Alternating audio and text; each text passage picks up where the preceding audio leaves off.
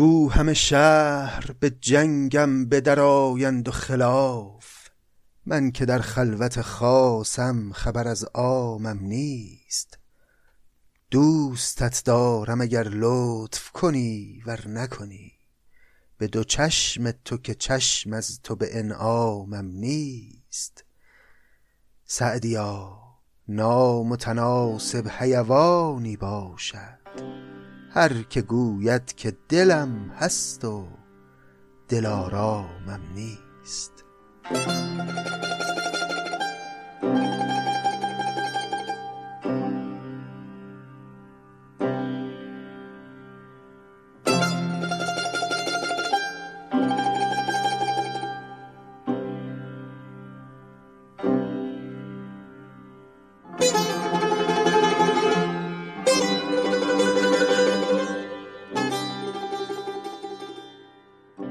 سلام دوستان گرامی، خوش آمدید به پادکست سعدی و دومین قسمت ویژه ما که اختصاص داره به زندگی سعدی و سرگذشت او و آنچه که در زمانه او بر تاریخ ایران گذشته. خیلی ممنونم که همراه ما هستید. پیش از آغاز مباحث این قسمت یک نکته فنی عرض کنم خدمت دوستان، و اونم این که اگر پادکست سعدی رو در کست باکس میشنوید، احتمالاً متوجه نوعی اختلال در کانال سعدی شدید. مثلا نوتیفیکیشن قسمت قبلی ما خیلی دیر برای برخی دوستان رفت، یا شاید برای بعضی اصلا نرفته باشه. علت این ماجرا اینه که نشانی کانال سعدی در کست باکس تغییر کرده. البته نشانی قبلی هنوز معتبره، اما یک نشانی جدیدی هم درست شده که در واقع نشانی اصلی ما این نشانی جدید هست و این دوگانگی سبب برخی از مشکلات شده. حالا خواهشی که من از دوستان دارم اینه که برای کمک به حل این مشکل این لطفو به ما بکنید و یک بار کلمه سعدی رو در قسمت جستجوی کست باکس جستجو کنید و از طریق این سرچ کردن و جستجو کردن کانال سعدی رو پیدا کنید، واردش بشید. این کانالی که الان واردش شدید و میبینید کانال اصلی ماست. تفاوتی هم با اون کانال قبلی نداره، همون لوگو، همون شکل و شمایل و همون مطالب رو داره. اما احتمالا خواهید دید که شما که عضو کانال سعدی بودید در این کانال جدیدی که الان وارد شدید عضو نیستید. این کانال جدید رو عضوش بشید و سابسکرایبش بکنید، همین کانالی که به وسیله جستجو و سرچ کردن پیداش کردید، که دیگه همه اعضا در یک کانال مجتمع باشن و اطلاع رسانی ها هم به موقع انجام بشه. خیلی ممنونم از این همکاری که با ما میکنید. اما اجازه بدید دیگه بریم سراغ مسئله سعدی و آنچه که در روزگار سعدی گذشته. در قسمت قبل ما سر رشته این بحث رو به دست گرفتیم، اما سخن به درازا کشید و حالا میخوایم ماجرا رو ادامه بدیم. بریم سراغ سعدی و روزگار سعدی.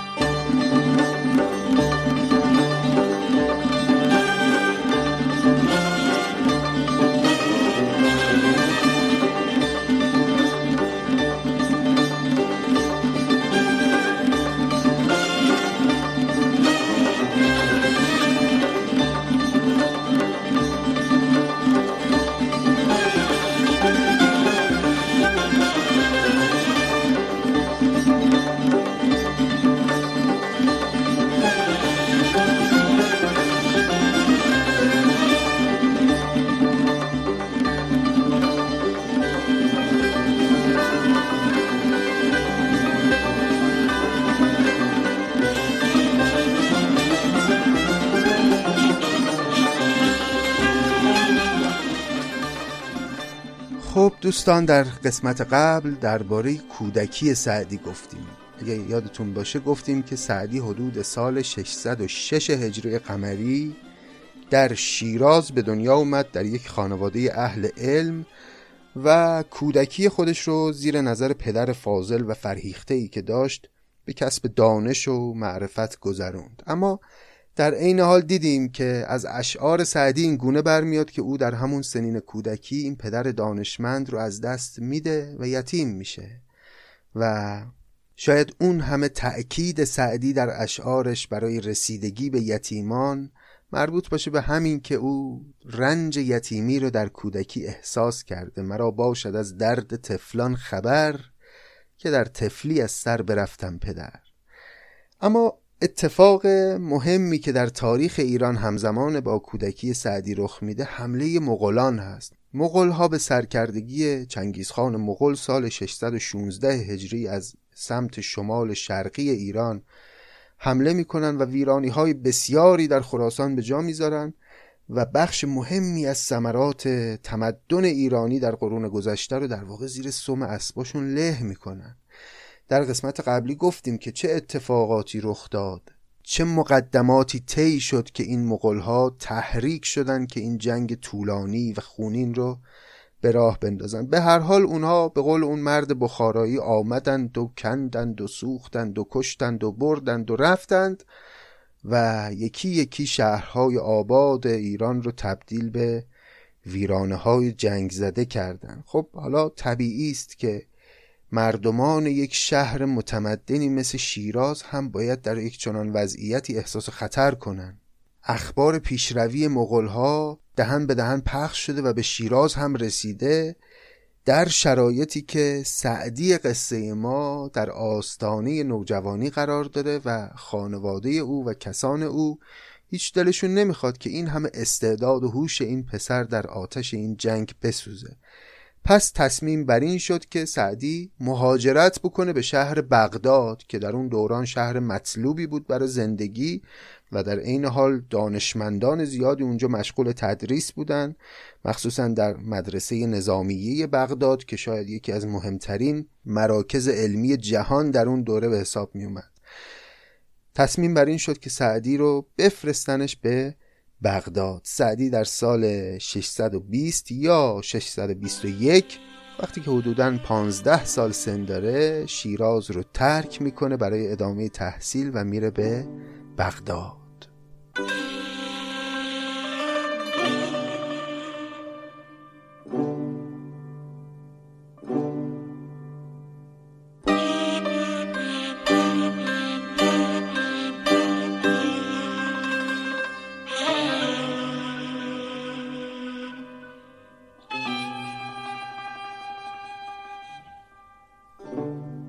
این شهر بغداد چنان که گفتیم در دوران سعدی و بسیار پیشتر از دوران سعدی یکی از مهمترین و مطلوبترین شهرهای تمام سرزمینهای اسلامی بوده. گویا جمعیتش در دورانهای به 1,000,000 نفر میرسیده. خیلیه، در زمانهای گذشته نداشتیم شهری که چنین جمعیت عظیمی درش زندگی بکنن. سرنوشت این شهر گره خورده به سرنوشت خلافت عباسی.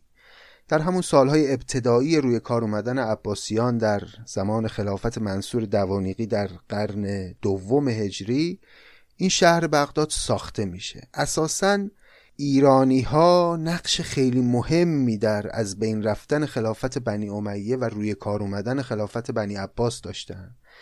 بسیاری از امور مهم دستگاه خلافت عباسی توسط نخبگان ایرانی انجام میشد و از قضا تأسیس شهر بغداد هم کار ایرانی‌ها بود.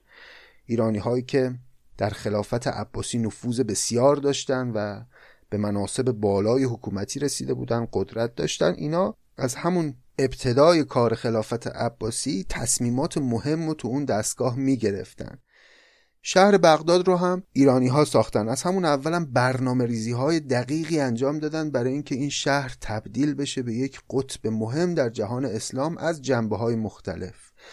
این برنامه‌ریزان ایرانی دستگاه خلافت عباسی چیکار کردن برای اینکه این شهر تبدیل به یک شهر مهم بشه؟ اقدامات متنوعی انجام دادن که یکی از مهمترین هاش این بود که اومدن تعداد زیادی دانشمند رو از جاهای مختلف دنیا آوردن و مجتمع کردن در این شهر بغداد، به خصوص از ایران و از دانشگاه جندی شاپور که خب از کهن‌ترین دانشگاه‌های تاریخ بشر هم هست علمای بسیاری رو در رشته‌های مختلف آوردن به بغداد تا اینا اونجا به فعالیت‌های علمی بپردازن و شاگرداشون رو پرورش بدن و اینطوری دانش در این شهر رونق بگیره. این روند اومدن دانشمندان و کارهای علمی در بغداد سالها و قرنها ادامه داشت و در قرن پنجم هجری دیگه به اوج خودش رسید، یعنی 200 سال قبل از اینکه سعدی وارد بغداد بشه. حالا چه اتفاقی افتاد در قرن پنجم؟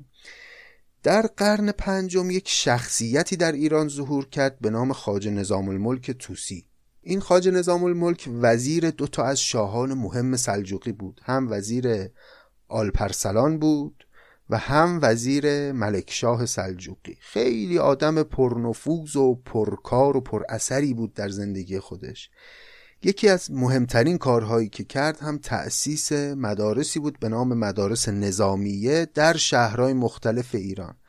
تو خیلی از شهرهای مهم این مدارس نظامی شعبه داشت، در نیشابور، اصفهان، بصره، هرات و شهرهای دیگه، و شاید مهمترین شعبش در همین شهر بغداد بود. یکی از متفکرین بسیار مهم تاریخ اسلام به نام امام محمد غزالی هم اتفاقا در همین مدرسه نظامی بغداد تدریس میکرد در زمان همون خواجه نظام الملک در قرن پنجم، و همین حضور غزالی در این مدرسه کافی بود برای اینکه این مدرسه یکی از ستونهای فرهنگی و ستونهای علمی تاریخ ایران و تاریخ جهان اسلام به حساب بیاد.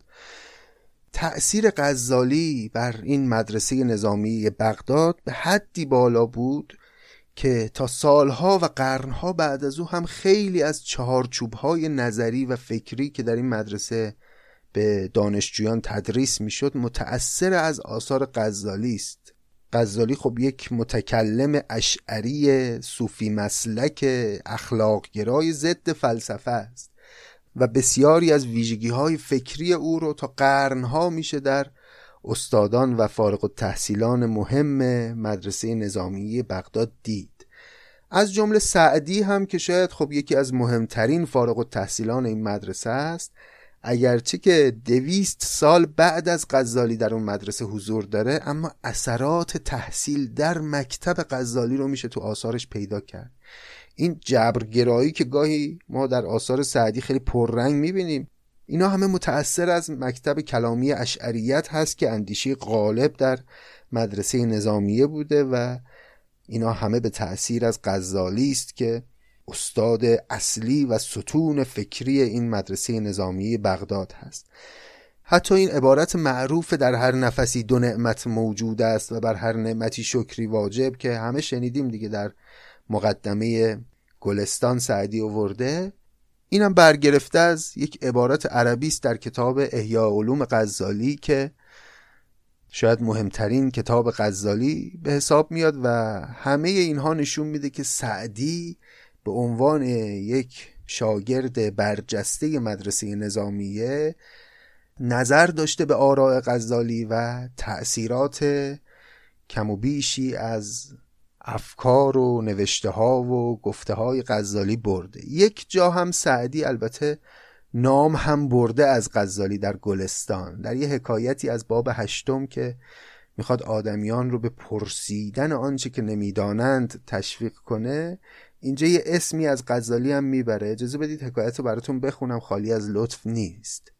حکایت مربوط میشه به باب 8 گلستان سعدی. میگه که امام مرشد محمد غزالی را رحمت الله علیه پرسیدند چگونه رسیدی بدین منزلت در علوم؟ گفت بدان که هرچه ندانستم از پرسیدن آن ننگ نداشتم. امید عافیت آنگه بود موافق عقل که نبض را به طبیعت شناس بنمایی. بپرس هرچه ندانی که ذل پرسیدن دلیل راه تو باشد به عز دانایی.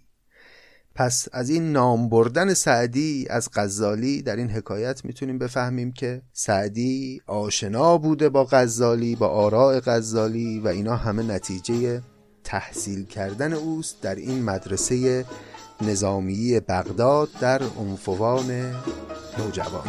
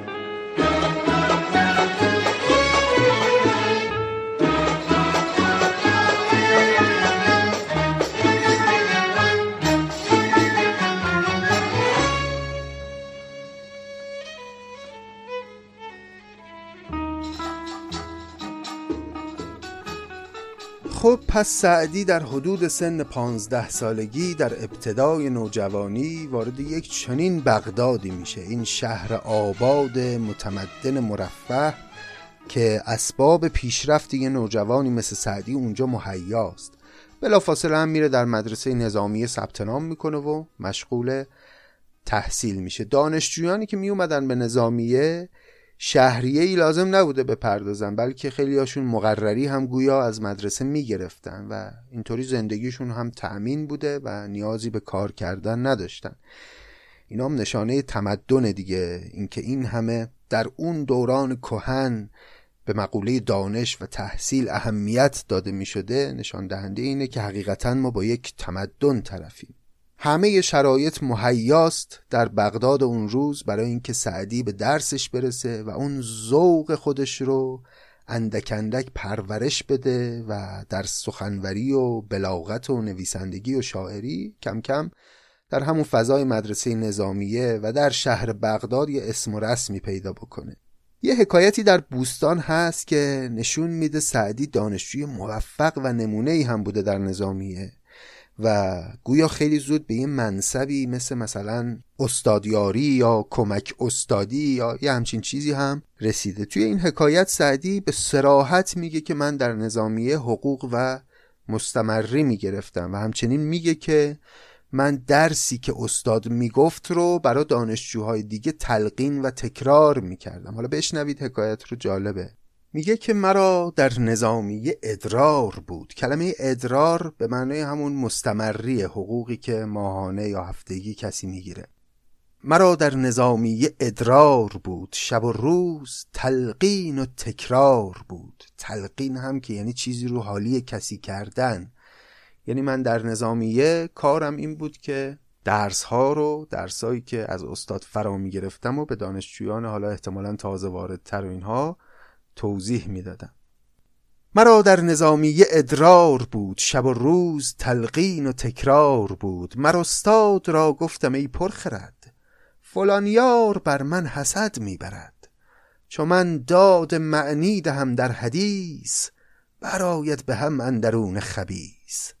شنید این سخن پیشوای ادب، به تندی برا شفت و گفت ای عجب.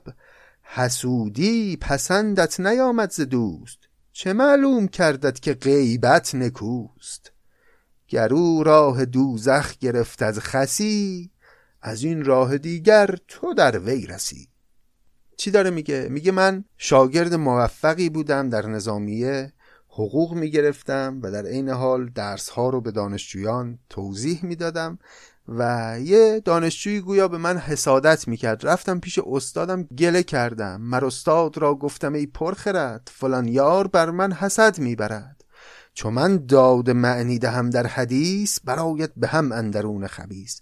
وقتی میبینه من انقدر زیبا سخن میگم، حدیث اینجا به معنی سخن گفتن، وقتی این قدرت بلاغت من رو میبینه اندرون خبیثش به هم برمیاد و برآشفته میشه از حسادت. و سعدی میگه که اون استادم وقتی من این گلایه رو کردم به من گفتش که حسودی پسندت نیامد ز دوست، چه معلوم کردت که غیبت نکوست. گفت چطور؟ تو حسودی کردن او به نظرت ناپسند میاد، اما خودت غیبت رفیقتو میای پیش من میکنی. اگه او راه جهنم رو پیش گرفته به خاطر این خصلت نکوهیده، تو هم به خاطر غیبت کردن داری دنبال همون میری. گرو راه دوزخ گرفت از خسی، از این راه دیگر تو در وی رسی. خب از لحن همین حکایت پیداست که این خاطره باید در همون سنین نوجوانی و ناپختگی سعدی باشه دیگه، و نشون میده که سعدی از همون سالهای ابتدایی ورودش به بغداد و مدرسه نظامیه کم کم این استعداد خودش رو در سخنوری آشکار کرده بوده. در سالهایی که سعدی در بغداد و در نظامیه به سر میبره، محضر استادان تراز اولی رو هم درک کرده. اونجا بزرگان مشایخ و علمای اون دوران در نظامیه تدریس میکردن و در بغداد ساکن بودن و احتمالاً یک شاگرد شیرین سخن خوش‌ذوقی مثل سعدی هم خیلی زود خودش رو تو دل این استادان جا میکنه.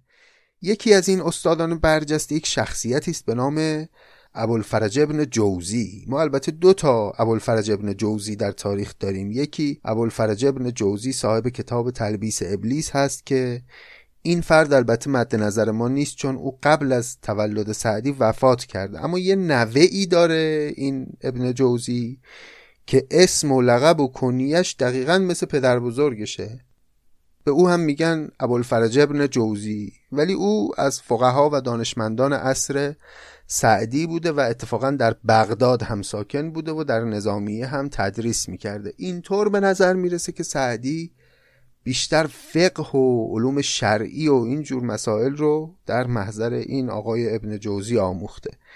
کلن ابن جوزی آدم متشرع سختگیری در مسائل فقهی بوده. حتی سال 633، یعنی تقریباً 12-13 سال بعد از ورود سعدی به بغداد، از طرف خلیفه منصوب میشه به عنوان محتسب دارالخلافه بغداد. خب خیلی بعد احتمالاً آدم متشرعی باشه دیگه، یعنی یه جورایی میشه رئیس گشت ارشاد اون دوران. یه حکایتی هم داره سعدی در گلستان از این آقای ابن جوزی که از یه جهت حکایت خیلی مهمیه، برای اینکه ما شخصیت و حال و هوای سعدی رو در سالهای جوانی با این حکایت خیلی خوب میتونیم درک کنیم.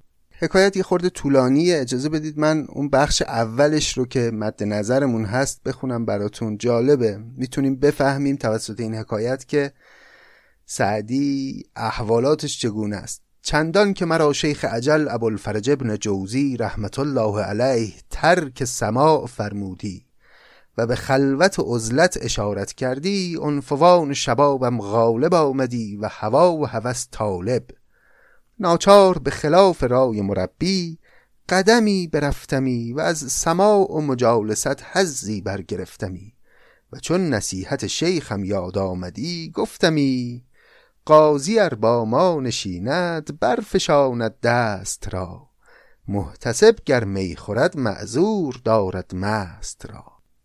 میگه من شاگرد ابوالفرج ابن جوزی رحمت الله علیه بودم، او من رو منع کرده بود که در مجالس سماع و رقص و موسیقی و این چنین مجالس شرکت بکنم، اما من جوان بودم، دلم میخواست، خوشم میومد و انفوان شبابم غالب آمدی و هوا و هوس طالب، ناچار به خلاف رای مربی قدمی برفتمی و از سماع و مجالست حظی برگرفتمی.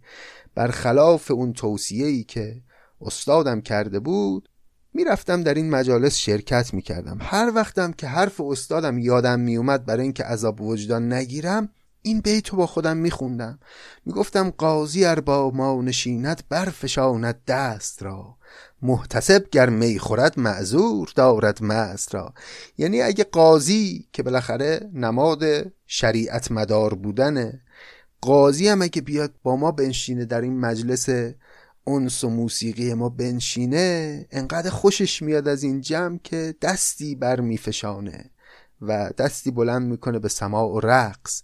محتسب هم که مسئول اینه که مواظب باشه کسی کار خلاف شرع انجام نده، اگه این خودش یه جرعه‌ای از می بخوره و لذت مستی رو بچشه، او هم دیگه خورده‌ای بر مست نمیگیره. محتسب گر می خورد معذور دارد مست را. منظورش اینه که حالا این استادان ما که این توصیه ها رو به ما میکنن، خودشون هم اگه بیان اینجا و این حال و این لذت رو ببینن، کوتاه میان از اون سختگیری.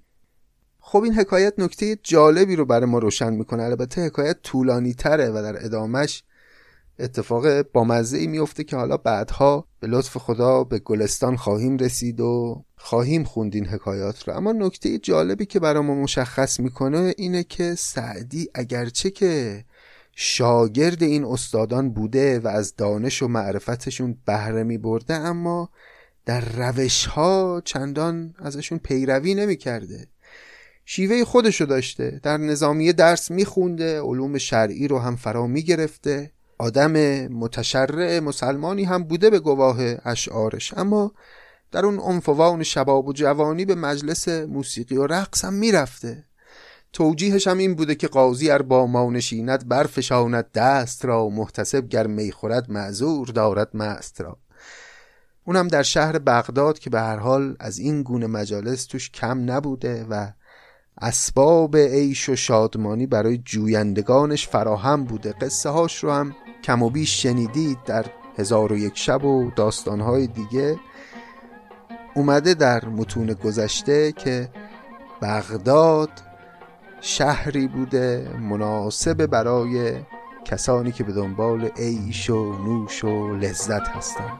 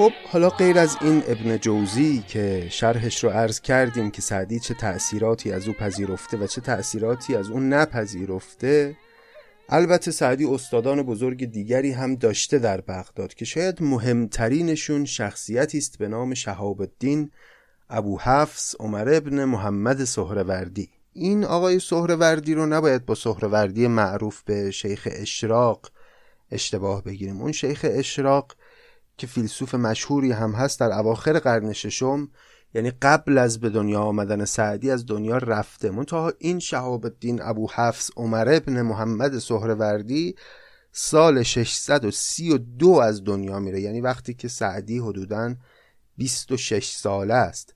از اونجایی که این سهروردی از مشایخ بغداد هم بوده و عالم سرشناسی بوده در اون دوره بغداد، منطقی به نظر میرسه که سعدی با او دیدارها و مجالستهایی داشته باشه در سنین جوانی. آدم مهمیه این سهروردی در دوره خودش.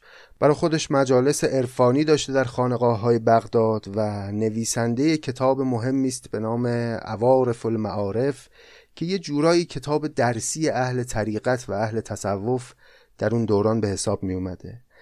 گویا سعدی علم اخلاق رو و تصوف رو در محضر این استاد فرا گرفته.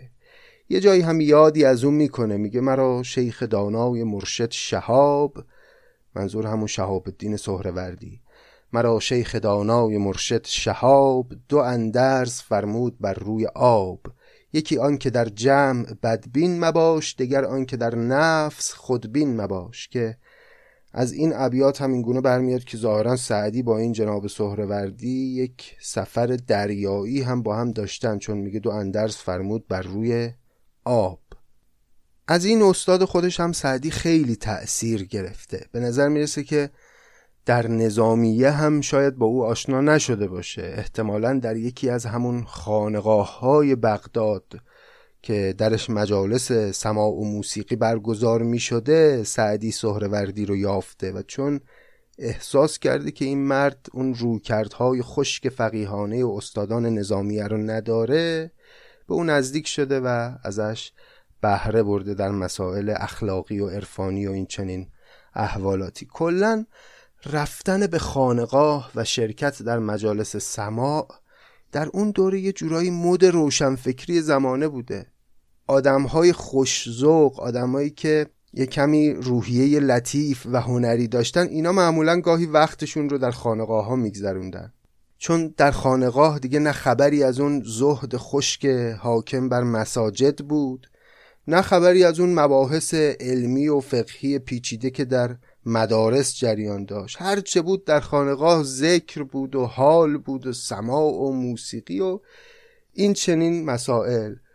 و سعدی هم که خب خداوند ذوق دیگه و طبیعیه که این خانقاه‌های بغداد یکی از پاتوق‌های همیشگی سعدی باشه. به هر حال سعدی با سهروردی در خانقاه‌های بغداد آشنا میشه و ارادتی پیدا میکنه به او. خیلی از رویکردهای سعدی در مسائل فکری و عقیدتی به وضوح متأثر از همین جناب سهروردی است.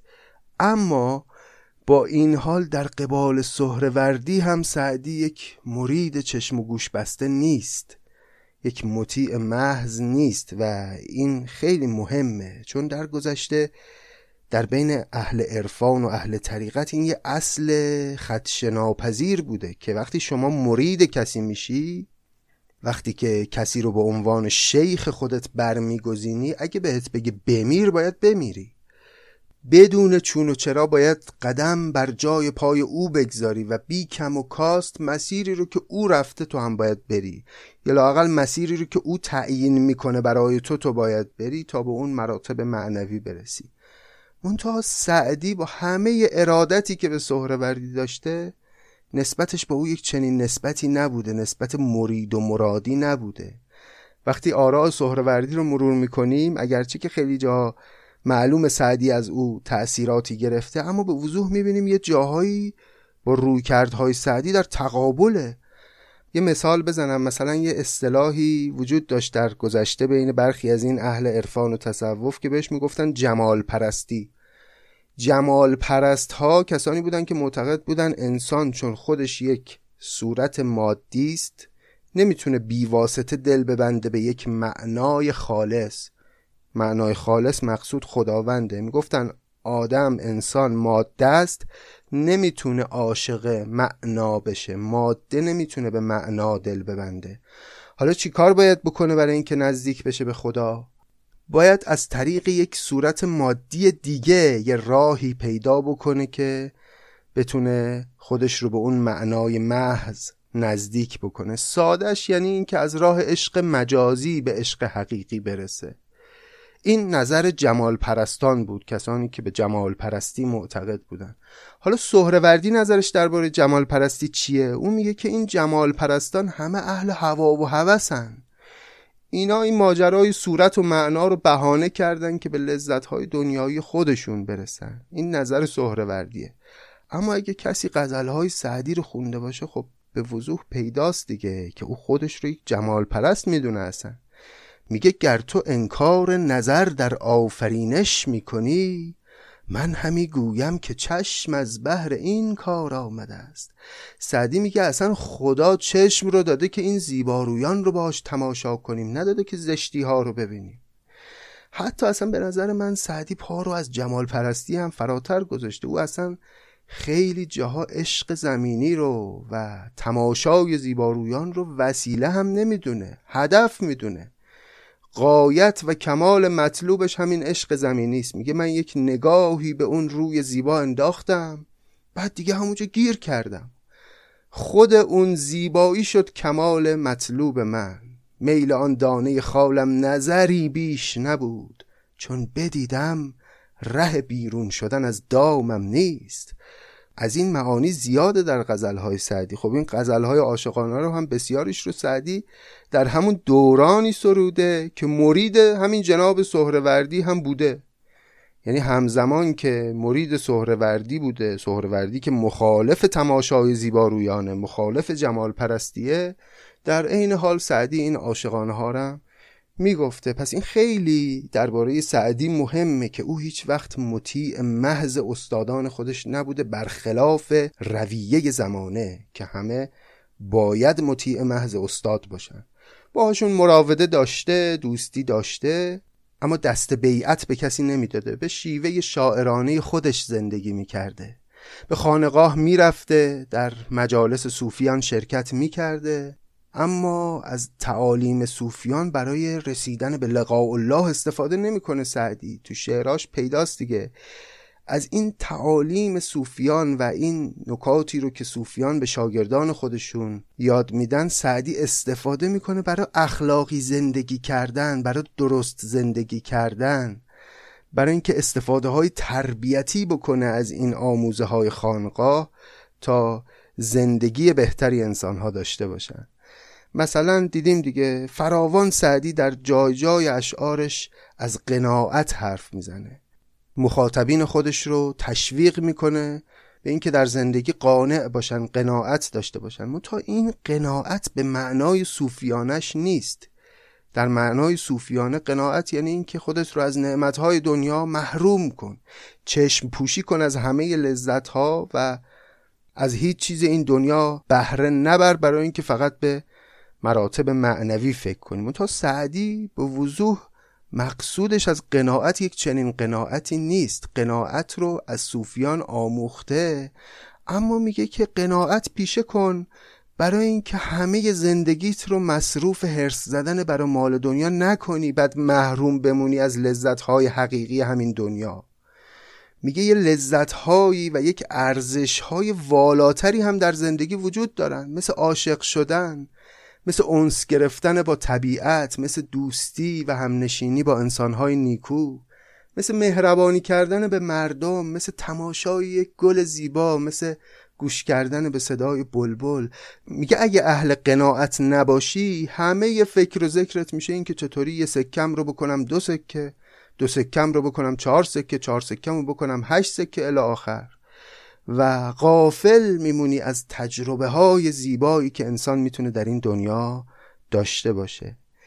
خلاصه که سعدی با این که همنشین صوفیان بوده، اما نگاهش به زندگی به هیچ وجه شبیه به اهالی خانقاه نیست و او حقیقتاً برای خود زندگی و لذت بردن از زندگی اصالت قائله و برخلاف استادش سهروردی معتقده که انسانی که دل به یک زیبارویی نبنده اساساً عمرش رو داره تباه میکنه، هر که منظوری ندارد عمر ضایع میگذارد، اختیاری نست دریاب ای که داری اختیاری، عیش در عالم نبودی گر نبودی روی زیبا، گر نه گل بودی نخواندی بلبلی بر شاخساری، عمر سعدی گر سرآید در حدیث عشق، شاید کو نخواهد ماند بیشک وین بماند یادگاری. عمر سعدی میره، تموم میشه، فانیه، اما آنچه که از او باقی میمونه حدیث عشقه، سخن گفتن از عاشقی است و اون چه که اصالت داره همین نظربازی و عاشقی است در نگاه سعدی تو غزلهاش. جالب هم هست، گفتیم از اونجایی که سعدی در سن جوانی با این سهروردی همنشین بوده، به احتمال قوی خیلی از این غزلهای عاشقانه‌اش رو در همون دورانی گفته که شاگرد سهروردی هم هست. و غزلهای سعدی هم خب از جنس شعرهای کوششی و ساختگی که نیست، اوج جوشش شاعرانه است.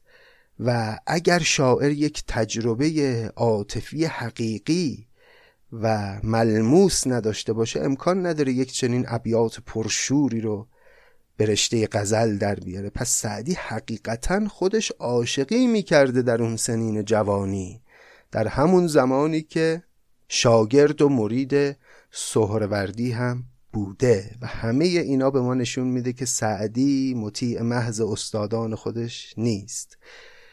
یه غزلی داره سعدی که یه جورایی مانیفست و مرامنامه اوست درباره عشق.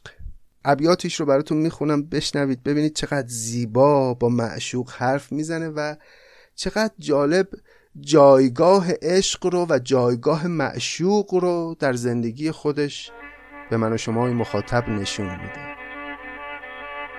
خبرت هست که بی روی تو آرامم نیست، طاقت بار فراق این همه ایامم نیست. میل آن دانه خالم نظری بیش نبود، چون بدیدم ره بیرون شدن از دامم نیست.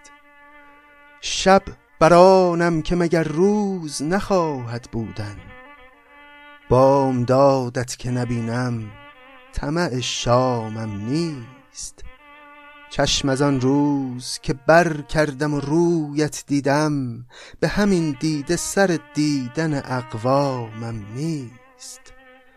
گو همه شهر به جنگم بدرآیند و خلاف، من که در خلوت خاصم خبر از عامم نیست. به خدا و به سرابهای تو که از دوستیت خبر از دشمن و اندیشه ز دشنامم نیست. دوستت دارم اگر لطف کنی ور نکنی، به دو چشم تو که چشم از تو به انعامم نیست. سعدیا نامتناسب حیوانی باشد، هر که گوید که دلم هست و دلارامم نیست. سعدیا نامتناسب حیوانی باشد، هر که گوید که دلم هست و دلارامم نیست. خبرت هست که بی روی تو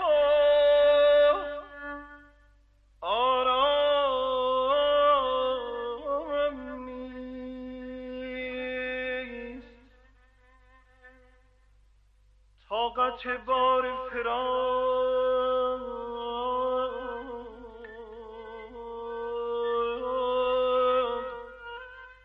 این همه ایامم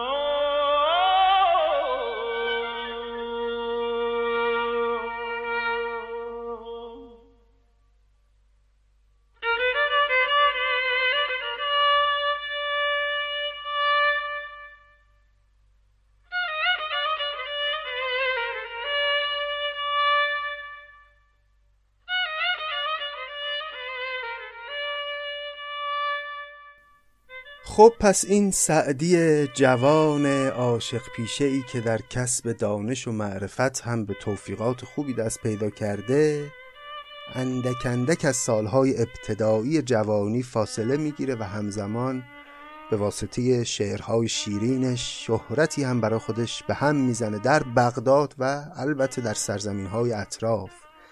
اینجاست که سعدی بعد از اینکه تحصیلاتش کامل میشه در نظامیه، تصمیم میگیره بغداد رو ترک کنه و شروع کنه به سفر کردن. سفرهایی رو آغاز میکنه به شهرها و سرزمینهای مختلف که برای ما دقیق روشن نیست که سعدی به چه شهرهایی دقیقاً سفر کرده. از حکایاتی که در بوستان و گلستان هست میتونیم یه حدسایی بزنیم، اما چیزی که کارو سخت میکنه اینه که ممکنه این حکایت‌ها برخیش تجربه‌های شخصی سعدی نباشه، برخیش فقط داستان‌هایی باشه برای اینکه سعدی اون حرف حکمی و اخلاقی خودش رو بخواد به مخاطب برسونه. اما به هر حال با کنار هم گذاشتن مجموع اطلاعاتی که داریم میتونیم به تقریب حدس بزنیم که سعدی وقتی از بغداد خارج میشه سالهای طولانی رو در سفر به سر میبره، در سرزمینهای مختلفی مثل شام و روم و آذربایجان و لبنان و جاهای دیگه مدتها زندگی میکنه در این سرزمینها و ماجراهای بسیاری هم براش رخ میده. چند باری هم ظاهرا این وسط به حج رفته و در حجاز هم مدتی رو به سر برده. در تمام این سفرها هر جا که رفته همون سعدی سخنور و خلاق و تأثیرگذار بوده و با آدمهای مهم اون مناطق حشر و نشر داشته. هر جا که میرفته دوستانی برای خودش پیدا میکرده از اهل دانش و اهل فضل و اهل ادب و اینچنین روز به روز بر اعتبار خودش در سرزمینهای مختلف میافزوده سعدی. یادمون باشه که همه این وقایع داره در شرایطی رخ میده که از سمت شرق مغولان دارن به سمت مرکز و غرب ایران پیشروی میکنن. توی ماجرای حمله مغول یه اتفاق خیلی خوبی که نخبگان ایرانی رقم زدن این بود که رفتن و نفوذ کردن در دم و دستگاه این مغول‌ها و موفق شدن که خیلی جاها وحشیگری‌های اینها رو تا حدی کنترل بکنن. اصلا خیلی وقتا تونستن بعضی از این امرای مغول رو تربیت کنن طوری که نسل‌های بعدشون یه کمی متمدنانه تر رفتار بکنن. از کسانی که خیلی موفق بودن در این امر یه خاندانی بود به نام خاندان جوینی ها که اینا نسلا در نسل صاحب دیوان بودن، یعنی نویسنده های اداری و دیوانی بودن، نویسنده های چیره دستی هم بودن. دو تا برادر از این خاندان، یکی به نام علاءالدین عطا ملک جوینی و یکی به نام شمس الدین محمد جوینی، موفق شدن که نفوذ کنن به دستگاه مغولان و مناصب خیلی بالای حکومتی رو به دست بیارن و انصافاً تونستن خدمات بزرگی بکنن و از فجایع بزرگی تونستن جلوگیری کنن. مثلا در ماجرای فتح قلعه علموت توسط هولاکو خان مغول، عطاملک جوینی نقش خیلی مهمی داشت، از این جهت که یک کتابخانه بزرگی در قلعه علموت بود و این مغول‌ها به عادت مألوفشون می‌خواستن این کتابخانه رو هم آتیش بزنن، ولی عطاملک جوینی از این اتفاق جلوگیری کرد و اون کتاب‌ها رو در واقع نجات داد و حفظ کرد. که حالا در ادامه درباره این دو برادر و کارهایی که کردن و ارتباطاتی که با سعدی داشتن بیشتر خواهیم گفت. غرض این که در مدتی که سعدی از بغداد خارج شد و در سرزمین‌های مختلف سفر می‌کرد، دوستی بسیار نزدیکی هم با این دو برادر پیدا می‌کنه سعدی و این دوستی تا سالها ادامه پیدا میکنه و دوستی مهم و تأثیرگذاری هم هست. ماجراهای جالبی هم بین سعدی و این دو برادر رخ میده و شعرهای زیادی هم سعدی گفته برای این دو نفر. از جمله در یک قصیده ای صراحتاً سعدی به نقش عطاملک جوینی در حفظ میراث فرهنگی ایران اشاره میکنه. در قصیده ای که مطلعش هست: کدام باغ به دیدار دوستان ماند، کسی بهشت نگوید به بوستان ماند. در اون قصیده در چند بیتیش اشاره داره به خدمات عطاملک، میگه امین مشرق و مغرب علاء دولت و دین، که پایگاه رفیعش به آسمان ماند. خدای خواست که اسلام در حمایت او ز تیغ حادثه در باره امان ماند، وگرنه فتنه چنان کرده بود دندان تیز، که از این دیار نه فرخ و نه آشیان ماند. من این غلط نپسندم ز رای روشن خیش، که طبع و دست تو گویم به بحر و کان ماند. جلال و قدر منیت کجا و وهم کجا، من آن نیم که در این موقفم زبان ماند. فنون فضل تو را غایتی و حدی نیست، که نفس ناطق را قدرت بیان ماند. جهان نماند و اقبال روزگار تو باد، که نام نیک تو باقیست تا جهان ماند.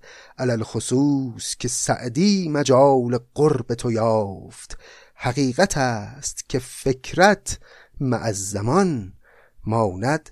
که البته ادامه داره قصیده قرایی است در مدح عطاملک جوینی، که دیدیم هم به خدمات او برای حفظ میراث فرهنگی اشاره کرده و هم به قدرت قلم او و بلاغت او و فضل و دانش او. این عطاملک جوینی همون نویسنده کتاب معروف تاریخی تاریخ جهانگشای جوینی است که اگر بخوایم درباره عادات و رسم و رسوم مغول‌ها بیشتر بدونیم کتاب خیلی مفیدی خواهد بود. به هر حال دوستی سعدی با این دو برادر بسیار عمیق و لطیف و جالبه و ما حالا در ادامه بیشتر ازش خواهیم گفت. ماجراهای فراوانی برای سعدی در این سفرهایی که میکنه رخ داده که حالا همه رو اگه بخوایم بگیم باید بخش عمده ای از کتاب گلستان و بوستان رو اینجا بخونیم که طبیعتاً فرصتش نیست. اما شاید یه ماجرا گفتنش خالی از لطف نباشه در این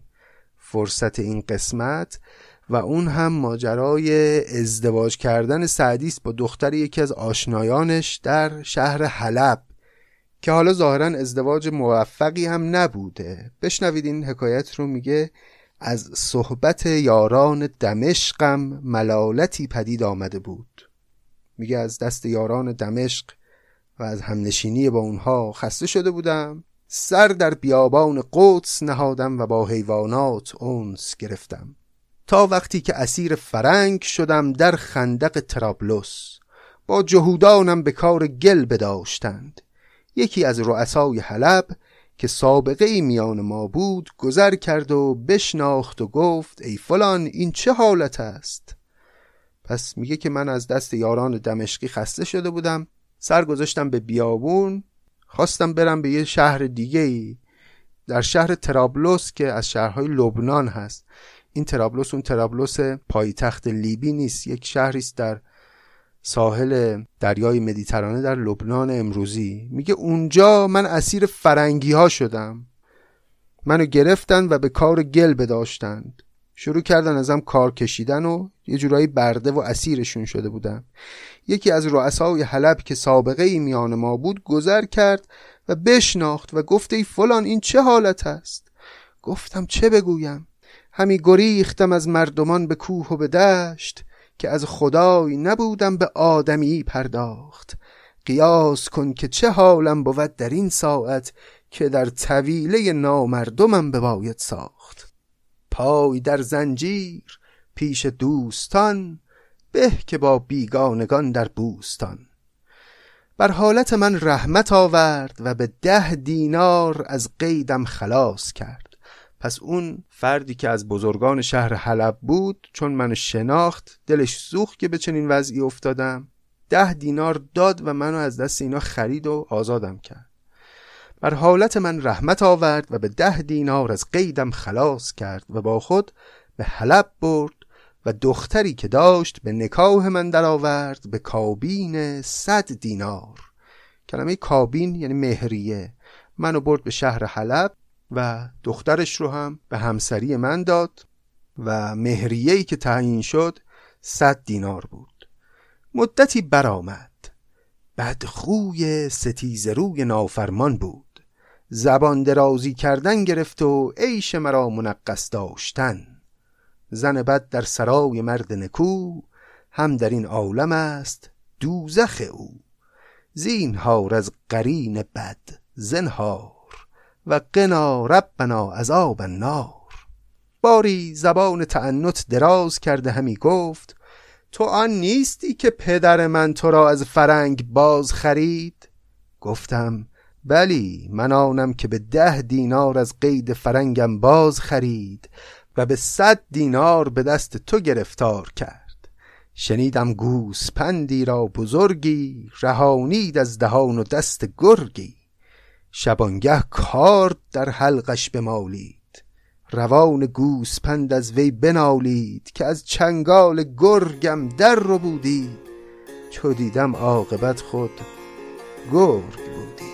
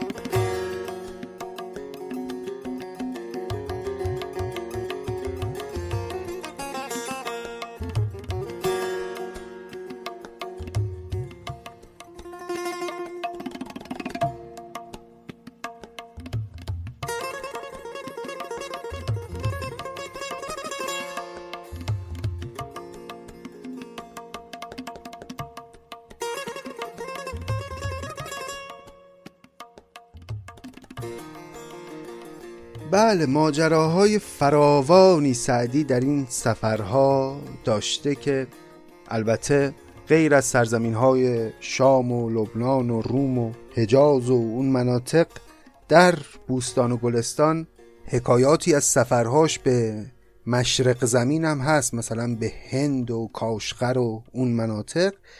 اما به دلیل اینکه خیلی اونها منطقی به نظر نمیرسه، بسیاری از صاحب نظران اون سفرها رو تأیید نکردن و ما هم خب اینجا در این روایت از زندگی سعدی دیگه چیزی درباره اونها نخواهیم گفت، ولی حکایاتی که در گلستان و بوستان از این سفرها آمده رو به هر حال در قسمت‌های آینده پادکست سعدی هر وقت بهشون برسیم خواهیم خوند. خلاصه که سعدی بعد از تمام این سفرها و همه این ماجراها سرانجام در سال 655 هجری، یعنی در آستانه 50 سالگی، برمیگرده به زادگاه خود شهر شیراز.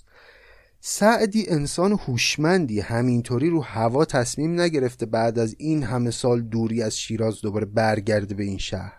یه علتی داره، علتش هم اینه که در اون زمان دیگه مغول‌ها کم کم رسیده بودن به مناطق غربی و تقریبا تمام ایران رو فتح کرده بودن و در آستانه این قرار دارن که خلافت عباسی رو هم که پایتختش در همون شهر بغداد هست سرنگون کنن و یکه‌تاز تمام این منطقه بشن. منتها تو همون زمان یکی از معدود جاهایی که از شر مغول‌ها در امانه و در امنیت و آسایش به سر میبره همین سرزمین فارس و شهر شیرازه. قبلا گفتیم که سرزمین فارس در اون دوره توسط حکومت خودمختار اتابکان فارس اداره می شد. این اتابکان فارس حاکمان عاقلی داشتن. وقتی که مغولان رسیدن به قلمرو حکومتشون، اینا تونستن با مذاکره کردن و دادن باج و خراجهای فراوان و سنگین این مغولا رو راضی نگه دارن که وارد شیراز نشن و حکومت اتابکان فارس رو همچنان به رسمیت بشناسن. همین هم شد و مغول‌ها اینها رو به رسمیت میشناختن، خراج‌های سنگین ازشون میگرفتن، ولی در عوض اجازه داده بودن که اینها حکومت خودشون رو اونجا داشته باشن و مغول‌ها کاری به اداره مملکت در اون منطقه نداشتن. در اون دوران اتابک ابوبکر ابن سعد بر فارس حکومت میکرد و او بود که تونسته بود با درایت و سیاست ورزی توی اون روزگار آشفته امنیت و آرامش رو همچنان در سرزمین فارس باقی نگه داره. سعدی هم که این شرایط رو دید خب با خودش گفت چی بهتر از این که من برگردم به سرزمین مادری خودم. یه قصیده کوتاهی هم داره که در اون خیلی خلاصه تمام این ماجرای مهاجرتش از شیراز و برگشت دوبارهش رو توضیح میده. میگه که وجودم به تنگ آمد از جور تنگی، شدم در سفر روزگاری درنگی، جهان زیر پی چون سکندر بریدم، چو یعجوج بگذشتم از سد سنگی، برون جستم از تنگ ترکان چو دیدم جهان در هم افتاده چون موی زنگی، چو باز آمدم کشور آسوده دیدم، ز گرگان به در رفته آن تیز چنگی، خط ماه رویان چو مشک تتاری، سر زلف خوبان چو درع فرنگی.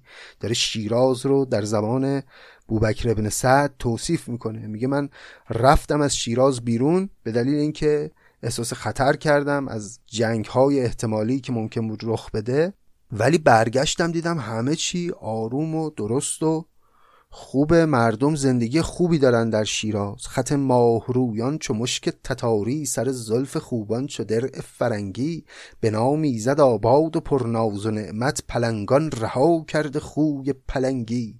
درون مردمی چون ملک نیک محضر، برون لشکری چون هژبران جنگی. بپرسیدم این کشور آسوده کی شد؟ کسی گفت سعدی چه شورید رنگی. یعنی یکی به من گفت چطور نمیدونی که چرا این کشور آسوده شد؟ چه شورید رنگی، یعنی چقدر بی‌حواسی. چنان بود در عهد اول که دیدی، جهانی پرآشوب و تشویش و تنگی. چنین شد در ایام سلطان عادل، اتابک ابو بکر بن سعد زنگی. یعنی اون اوضاع آشفته به برکت سیاست و درایت اتابک ابو بکر بن سعد زنگی به این آرامش و امنیت رسیده. و سعدی خیلی خلاصه تمام رفت و آمد خودش رو در این قصیده کوتاه گفته و ارادت سعدی به این ابو بکر بن سعد زنگی هم که کاملا از اشعارش پیداست. سعدی کسی نیستش که بی خودی تملق کسی رو بگه، یعنی هر کدوم از کسانی که توسط سعدی مدح شدند میبینیم که یک نسبتی با آرمانهای سعدی و با آنچه که سعدی خوب و درست میپنداشته داشتند. و خب سعدی هم که دنبال صلح بوده، دنبال آرامش بوده، دنبال زندگی خوب بوده و هر حاکمی که این شرایط رو برای مردم فراهم کرده مورد مدح و ستایش سعدی قرار گرفته و ابوبکر بن سعد زنگی هم شاید سرآمد این حکام هست. این گونه شد که سعدی در دوران ابوبکر بن سعد برگشت به شیراز و البته این بازگشت به شیراز آنچنان هم همه چیزش به خیر و خوشی نخواهد بود و همچنان حوادث و اتفاقاتی پیش رو هست که اجازه بدید همینجا حالا سخن رو متوقف کنیم و ادامه این سرگذشت رو و آنچه که بر سعدی خواهد گذشت و بر ایران خواهد گذشت رو بگذاریم برای قسمت آینده. خیلی ممنون از همتون که همراه و همدل پادکست سعدی هستید و ما رو میشنوید و ما رو به علاقه‌مندان به فرهنگ ایرانی و ادبیات فارسی معرفی میکنید. اگر مایل هستید که از ما حمایت مالی بکنید میتونید به سایت هامی باش برید که لینکش در توضیحات همین قسمت هست. اونجا میتونید به صورت کاملا امن از پادکست سعدی پشتیبانی مالی بکنید و این پشتیبانی شما قطعاً سبب خواهد شد که ما با انگیزه بالاتر بتونیم وقت بیشتری رو صرف کنیم برای کار تولید قسمت‌های پادکست و این قسمت‌ها با فاصله کمتری منتشر بشن. این خبر رو هم خدمتتون بگم که خانه هنر و ادبیات مولیان که یک مؤسسه فرهنگی خوشنام هست قصد داره کارگاه‌هایی رو برگزار بکنه با عنوان کارگاه درک متون کهن که بنده به مدت 8 جلسه در خدمت هنرجویان این کارگاه خواهم بود. در این کارگاه قصد داریم شیوه هایی رو با هم تمرین کنیم که توسط اون بتونیم متون کهن ادب فارسی رو ابتدا درست بخونیم و به واسطه درست خوندن درست بفهمیم و در عین حال بتونیم روش‌های زیبا خوندن این متون رو هم تمرین کنیم و یاد بگیریم که این متون رو زیبا به گوش شنوندگان برسونیم. تأکیدمون هم در این 8 جلسه بر آثار سعدی، حافظ و نظامی خواهد بود. این ترم اول این کارگاهه که بر این 3 شاعر تأکید داریم و البته در ترم دوم روی متون دیگری هم کار خواهیم کرد. دوستانی که مایلند در این کارگاه ثبت نام کنن میتونن با شماره تلفن خانه هنر و ادبیات مولیان که در توضیحات همین قسمت هست تماس بگیرن. خب بیش از این دیگه سرتون رو درد نیارم، این قسمت هم تمام شد. چقدر طولانیه این سرگذشت سعدی. خود من فکر میکردم ابتدا در یک قسمت خواهیم گفت و تمام خواهد شد، ولی این چنین نیست. یعنی خیلی از وقایع و ماجراها هست که آدم دلش نمیاد که سرسری از روش عبور بکنه. تازه ما خیلی خلاصه کردیم که فعلا 2 قسمت به درازا کشیده. به هر حال خیلی خوشحالم و افتخار میکنم که تونستیم با هم زیر سایه شعر سعدی جمع همدلی باشیم از عاشقان ادبیات فارسی و عاشقان فرهنگ ایرانی. مراقب خودتون باشید. به امید روزهای بهتر، به امید خبرهای خوب که خیلی کمیاب شده این روزها. خدا نگهدار. او می کشد قلاب را،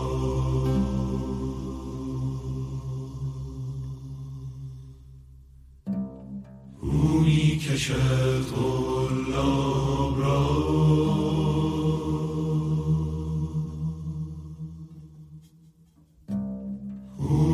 کشد قلاب را.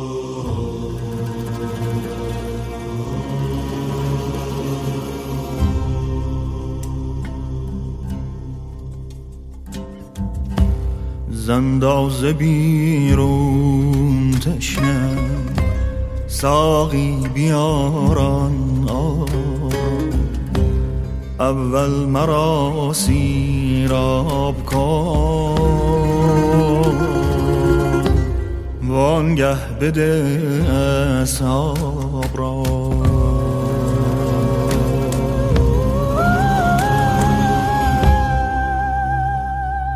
من نیز چشم از خواب خوش برمی نکردم پیش از این روز فراق دوستان، شب خوش بگفتم خواب را. من نیز چشم از خواب خوش برمی نکردم پیش از این روز فراق دوستان، شب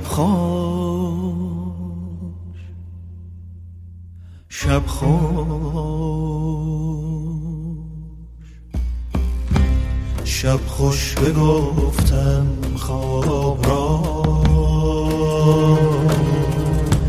شب خوش بگفتم خواب را.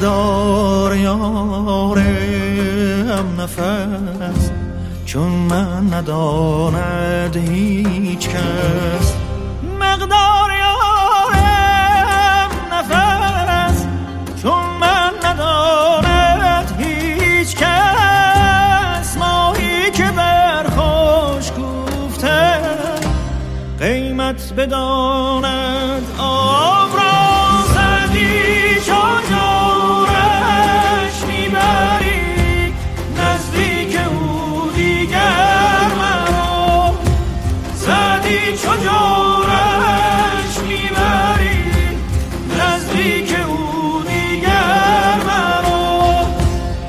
ای بی بصر من میروم، ای بی بصر من میروم.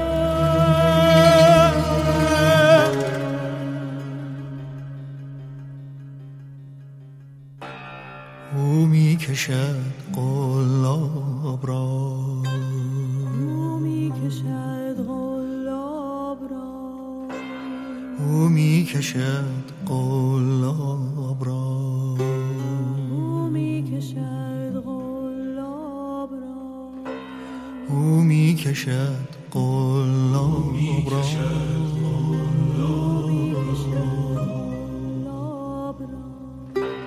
او می کشد قلاب را.